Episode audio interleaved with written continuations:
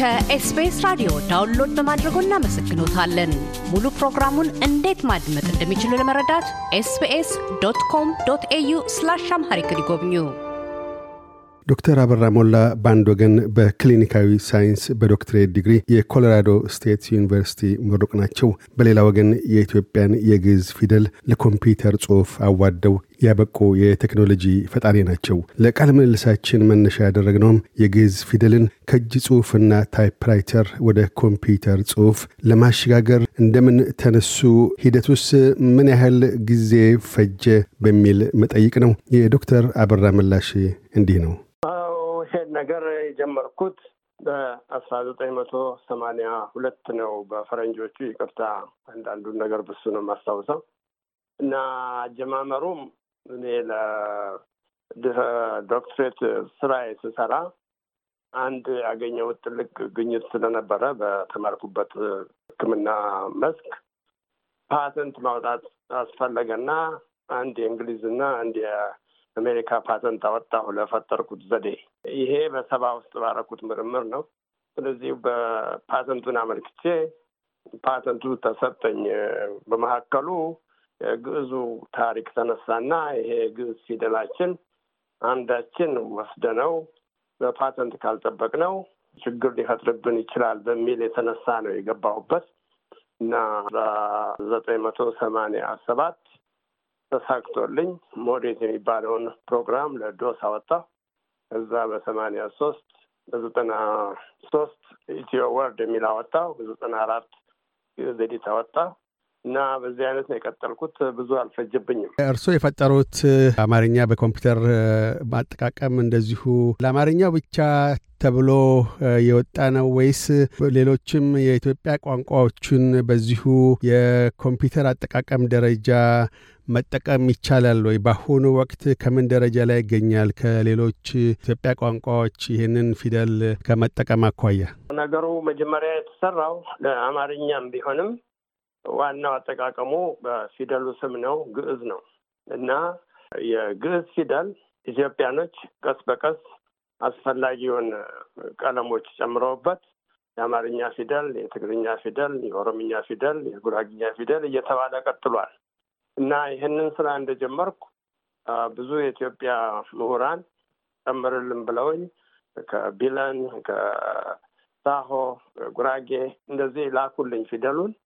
ከዛም ወዲያ እየጨመርኩበት በኋላም እንደ Unicode የሚባል የኢትዮጵያን ፊደል ከዓለም ፊደሎች መደብ ውስጥ የሚጨምር ድርጅት ተቋቁሞ ለእነሱም ሰጥቼ በአሁኑ ጊዜ ወደ አስራ ሶስት የኢትዮጵያ ቋንቋዎች ፊደሎች አሉ።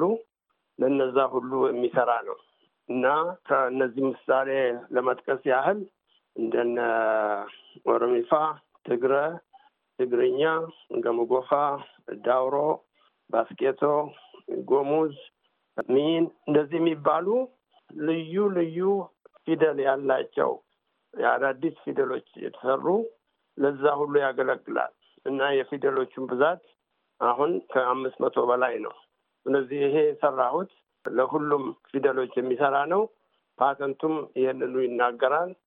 ቀደም ብዬ የሰራሁት በአንድና ሁለት መርገጫዎች እንዲጻፍ ነው። ለኮምፒውተርም ለእጅ ስልክም እንደዚሁ እንዲሆን የሰራሁት እና ይሄ ቴክኖሎጂው ለሁሉም የኢትዮጵያ ቋንቋ ስለሚሰራ በእነዚህ ስም ብጠራቸውም ለሁሉም የኢትዮጵያ ቋንቋዎች ያገለግላሉ። እንዲያውም ለወደፊቱ ከኛ አልፈው ለሌሎችም የአፍሪካ ሀገሮች ያገለግላሉ። አሁን ሲናገሩ የግዕዝ ፊደል በሚል አንስተዋል። ሌሎችም የአማርኛ ፊደል አቡጊዳ እየተባለ በተለያዩ አጠራሮች ይጠሩታል። ዋነኛው ደረጃውን የጠበቀው መጠራት ያለበት የአማርኛ ፊደል ነው ወይስ አቡጊዳ ነው? እነኚህ አባባሎች ከየት ሊመጡ ቻሉ? ደረጃውን የጠበቀ የአማርኛ ቋንቋ በአሁኑ ወቅት በተለያዩ ዘርፍ በአገር ቤትም ሆነ በባህር ማዶ እንደዚሁ አዋኪ ሆኗል። አንዱ ትርጉሙ ምን ማለት እንደሆነ ሳይረዱ ብዙዎች ዝም ብለው ቃሎችን ብቻ ማስተጋ መጋባት ነው በተውሶ ከዚህ ወጥቶ ደረጃውን የጠበቀው አጠራር የትኛው ነው? እርሱ ፊደሉ ስም ግዕዝ ነው። ግዕዝ ፊደል መጀመሪያ የተሰራውና የተፈጠረው ለግዕዝ ቋንቋ ነው። ስለዚህ የግዕዝን ቋንቋ የሚጠቀመው የግዕዝ ፊደል ሌሎቹ ወስደው የራሳቸውን ፊደል ጨምረውበት የራሳቸው ፊደል አድርገውታል አድርገውታል። ለምሳሌ እነ ሸ እነ እነ ቸ ተጨምረውበት እነ አማርኛ የራሱ ፊደል አለው። እነዚህን ያሉት የግዕዝ ፊደል አማርኛ ነው ስሙ። እንዲሁም ለምሳሌ የቀ ዘር ተጨምሮበት የትግርኛ ፊደል አለ። የጠ ፊደልም ተጨምሮበት የኦሮምኛ ነው የምንለው ያንን። እንደዚሁ ሌሎች ሌሎች እየጨመርንባቸው በስማቸው ነው የምናደርገው። እኔ ከድሮም ጀምሬ ይሄን ያደረግኩት አንድን ቋንቋ ለመጻፍ የተወሰነ የሚያስፈልጉትን ብቻ ጨምረን የግዕዙ ፊደል ላይ በስሙ እንሰጠዋለን። እንዲሁም አሰራሩንም እየከፈልነው ነው። አንድ ሰው በሚኢን ፊደል ልስራ ካለ የግዴታ ለሚኢን የሚያስፈልጉትን ፊደሎች እንጂ ሌላውን መጨመር የለበትም። ምክንያቱም ለወደፊቱ ለመዝገበ ቃላት እንዳያስቸግር ሁሉም የራሱን ሊኖረው ይገባል። ስለዚህ የፊደሉ ስም ግዕዝ ነው። ግዕዝ የራሱ ፊደል አለው። አማርኛም የራሱ ፊደል አለው። ሁሉም የራሱ ፊደል አለው እና በዚህ አይነት ነው እና በእንግሊዝኛ Ethiopic ነው የሚባለው ፊደሉ። ቋንቋውም Ethiopic ነው። Ethiopic ማለት ግዕዝ ነው። ፊደሉ Ethiopic ነው። አንዳንዶቹ ያን ያህል ትክክል አይደለም አቡጊዳም ቢሉት ምንም አይደለም። እሱ ያው የተስፋ ገብረስላሴ ፊደል ላይ እንደምናየው አይነት ነው። ከእንግሊዝኛው አጠራር ጋር እንዲሄድ ነው። ግን ዋናው ስሙ በእንግሊዝኛ Ethiopic፣ በእኛ ቋንቋ ግዕዝ ነው። ማስተባበርም አንድነታችንን ለመግለጽም አንዳንዶቹ ኢትዮጵያዊኛ የሚሉትም አሉ። በአንድ የፈጠራ ሂደት ውስጥ የፈጠራ ባለቤትነት መብት ወይም patent right ወሳኝ ጉዳይ ነው። በአሁኑ ወቅት የግዕዝ ፊደልን አስመልክቶ የእርስዎ የፈጠራ ባለቤትነት መብት ተጠብቆ ይገኛል ወይ? ከዚህ ቀደም በእርስዎ የህይወት ታሪክ ላይ እንደዚሁ ስንነጋገር አንዱ አንስተነው በሂደት ላይ የነበረ ጉዳይ ነበር። አሁን ምን እልባት ላይ ደርሷል?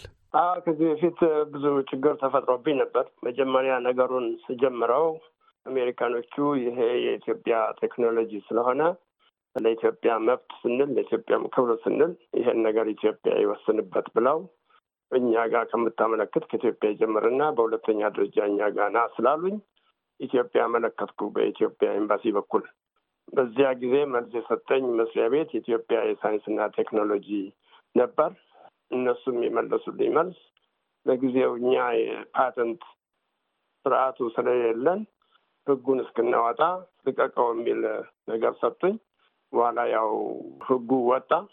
ይሄ የደርግ ጊዜ ነው። በኋላ በኢህአዴግ ዘመን ህጉ ወጣ።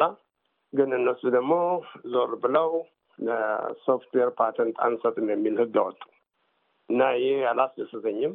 በተለይ እኔ በኋላ ቴክኖሎጂውን በኋላ አሜሪካኖቹን ተመልሼ ኢትዮጵያኖች ይኸውና እንደዚህ አደረጉኝ ብላቸው ይሄማ ትክክል አይደለም፣ ነገሩን አሻሽለኸው ወይም ትንሽ ቀይረኸው ጠይቀን እኛ እንሰጥሃለን አሉኝ። እንዳሉትም አሻሽዬ በፊት እያንዳንዱን ፊደል በሁለት መርገጫ ነበር የምጽፈው።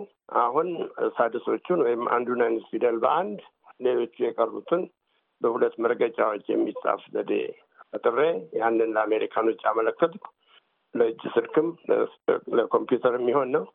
እነሱ ያንን ፓተንቱን እንደሚሰጡኝ ከነገሩኝ በኋላ ለኢትዮጵያ መንገር ነበረብኝ። ምክንያቱም ኢትዮጵያ ፓተንት ካልሰጡኝ በስርዓቱ መጠቀም አይችሉም እና ያንን ነገርኳቸው። በኋላ ሲያዩት የያዙት ቁማር እንደማያዋጣ ገብቷቸው አሜሪካኖች ከሰጡ አመልክት፣ እኛም እንሰጣለን አሉኝ። ስለዚህ ሳይወዱ በግድ አሜሪካኖቹ ስለሰጡኝ ፓተንቴን ሰጥተውኛል። ከዚያ ወዲህ እንግዲህ አሁን የኢትዮጵያ መንግስትም የሶፍትዌርም ፓተንት ያከብራል። በዛ የተነሳ አሁን ይኸው አራት የአሜሪካ ፓተንቶች፣ ሶስት ኢትዮጵያ ፓተንቶች አሉኝ። ይሄ ፓተንት የዛሬ ሰባት ስምንት ዓመት ግዱን የተሰጠኝ። አሁን ያለብኝ ችግር ይሄ በፓተንት የተጠበቀ አሰራር የኢትዮጵያ ሕዝብ ቀደም ብሎ እንደነበረው እንዲሁ እየወሰደ ማንም እየገለበጠው አንዳንዱም የማይሰራውን አንዳንዱም የተቀናነሰውን እያደረጉ ብዙ ችግር ውስጥ ገብተናል። አሁን አንዱም ያስፈልጋል ከዚህ ችግር ተላቀን ወጉን ጠብቀን ወደፊት መሄድ ነው። ይህ ማለት በግብር ላይ ያዋዋሉ እንዴት ነው የሚሆነው? በአገር ቤትም ሆነ በባህር ማዶ ተጠቃሚዎች ዘንድ አሁን ወዲያ ስርዓቱን ተከትለን ህጉን ተከትለን መጠቀም አለብን። ምክንያቱም ይህ ቴክኖሎጂ ነው። መብታችንን ለማስጠበቅ አስጠብቅ ያለው ግን ይህን መብታችንን አስጠብቀን ወደፊት ለመሄድ ህጉን መከተል አለብን። አለበለዚያ የኢትዮጵያ ሕዝብ ሕግ እየጣሰ የማንም ሶፍትዌር እየወሰዱ መስራት ከጀመሩ ሌሎቹም ይወስዱብናል። በኋላ ዞሮ ዞረን ደግሞ እኔ ያስከበርኩትንም መብት ልናጣ ነው። ስለዚህ እንዲህ አይነት አሰራር መቆም አለበት። እንዲያውም አሁን በቅርቡ ኢትዮጵያ ሄጄ ስለዚሁ ጉዳይ ተነጋግሬ ነው የመጣሁት። ስለዚህ በወጉ መስራት አለብን። ይህ በወጉ ስንሰራ ደንበኛ አሰራር መደብ ይኖረናል። ተማክረን ስታንዳርድ እናወጣለን፣ መደበኛ አሰራር እናወጣለን። ያ ትክክል ወደፊት እንድንሄድ ያደርገናል። እኛ ብዙ መስራት የሚጠበቅብን አለ። በሌላ በኩል ባለፉት ሰላሳ ምናምን ዓመታት ጊዜን ያጠፉብኝም አሉ። ወጉን ተከትለው ያልሰሩ አንዳንዱም የማይሰራ አንዳንዱም እኔ ሰራሁ እያለ ስለዚህ ይህን አይነት ቀልድ መቆም አለበት። ሕጉን አክብረን በደንብ ወደፊት መሄድ እንችላለን። እኛ ከማንም በላይ ወይም ከማንም በታች አይደለንም። ሕግ ማክበርም ለእኛ ትልቅ ችግር መሆን የለበትም። ወጉን አክብሮ መስራት ሲባል እንደምን ነው ወግ ተከብሮ ወይም በፈጠራ መብት ባለቤትነት ተከብሮ ግብር ላይ ለመዋል የሚቻለው ምን ማለት ነው? በተግባር ግብራዊ አገላለጽ። ሁለተኛስ ወጉን ወይም ስርዓቱን ጥሶ ህጉን ጥሶ የፈጠራ መብት ባለቤትን ነትን ህግ ተላልፎ የሚገኙ ግለሰቦች ወይም ድርጅቶች ወይም ተቋማት ምን አይነት ህጋዊ ጫና ይኖርባቸዋል? ወይም ቅጣቶች የመሳሰሉት ነገሮች ይኖራሉ? ከህግ አኳያ ትርጓሜው ግብር ላይ ያዋዋሉና ህግ የተላለፉ ሰዎች ላይ የህግ ተፈጻሚነቱ ምን ይመስላል? እንግዲህ ይሄ ነገር በአሜሪካ ሀገር የተጠበቀ ነው። አሜሪካ ያለው መብቴን ማስጠበቅ ብዙ ችግር የለብኝም። ኢትዮጵያ ውስጥ ነው የሆነው። ይሄም መቆም አለበት ኢትዮጵያ ውስጥ።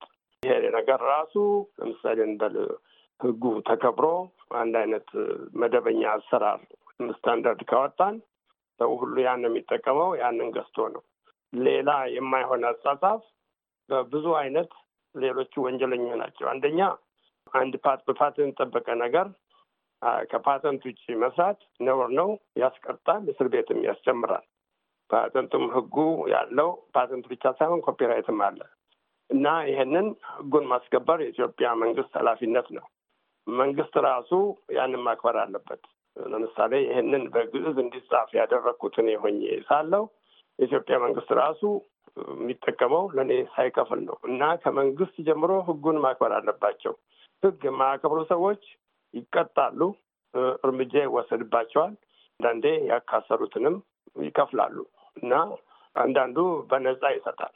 የሌላ ሰው ንብረት ተወስዶ በነጻ የሚሰጥበት የለም። ሰውም ራሱ ማወቅ ያለበት አንድ ቴክኖሎጂ በነጻ ሌላ ሰው ሲሰጥ የተሰረቀ ነውና የተሰረቀ እቃ መውሰድም ራሱ ሌብነት ነው። ስለዚህ ሰው ራሱ ይህንን ህግ ማክበርና ማስከበር ያለበት ይመስለኛል እና ይሄ መደረግ የሚችል ነው። ዋናው ግን ይሄ ነገር በደንብ በወጉ መጠቀም ካልቻል እኔ ወደ ክስ ከሄድኩ የባሰ ብዙ ወጪ ያመጣብናል። ነገሩን በርካሽ ላይ ይሸጥ ይችላል እና ያ የባሰውን ፊደሉንና ቴክኖሎጂያችንን ያዳክምብናል። ስለዚህ እንደ ማንም የዓለም ህዝብ ለሚፈለገው ቴክኖሎጂ እየከፈልን ወደፊት መሄድ እንችላለን። ያ የሚያስቸግር አይመስለኝም። መንግስትም ህጉን ማስከበር ይኖርበታል። ከዶክተር አበራ ሞላ ጋር ያካሄድነው ቃለ ምልልስ በዚሁ አልተቋጨም። በቀጣዩ ክፍል ስለ ብሔራዊ የመግባቢያ ቋንቋ የአማርኛ ቋንቋ ጉልበታና ምክረ ሀሳብን አካተው ይናገራሉ። እያደመጡ የነበረው የ SBS አማርኛ ፕሮግራምን ነበር። የፕሮግራሙን ቀጥታ ስርጭት ሰኞና አርብ ምሽቶች ያድምጡ። እንዲሁም ድረገጻችንን በመጎብኘት on demand እና በ SBS mobile app ማድመጥ ይችላሉ። ድረገጻችንን SBS dot com dot au Amharic ን ይጎብኙ።